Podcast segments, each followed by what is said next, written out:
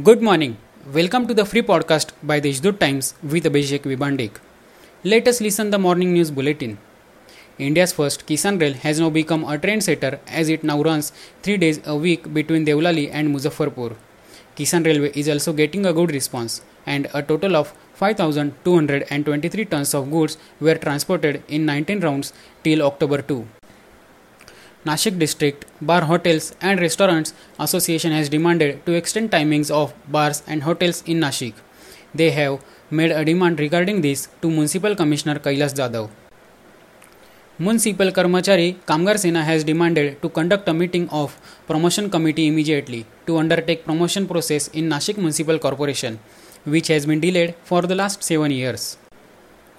The Forest Department undertakes various measures from time to time to protect and conserve forest lands. It uses a carrot and stick approach whenever requires. However, Forest Department in Barai Forest Range has found an unique way to conserve forest and land with the cooperation of local people. The number of COVID patients has been risen double-fold in September comparing to August. The pandemic tally, which was around 24,000 in August, has been increased to 51,000 in September. Meanwhile, the percentage of infected has been reduced to 25% from 40% in October. These are some of the main news. For more news, subscribe deshdoot.com. Stay home, stay safe, stay healthy. Have a good day.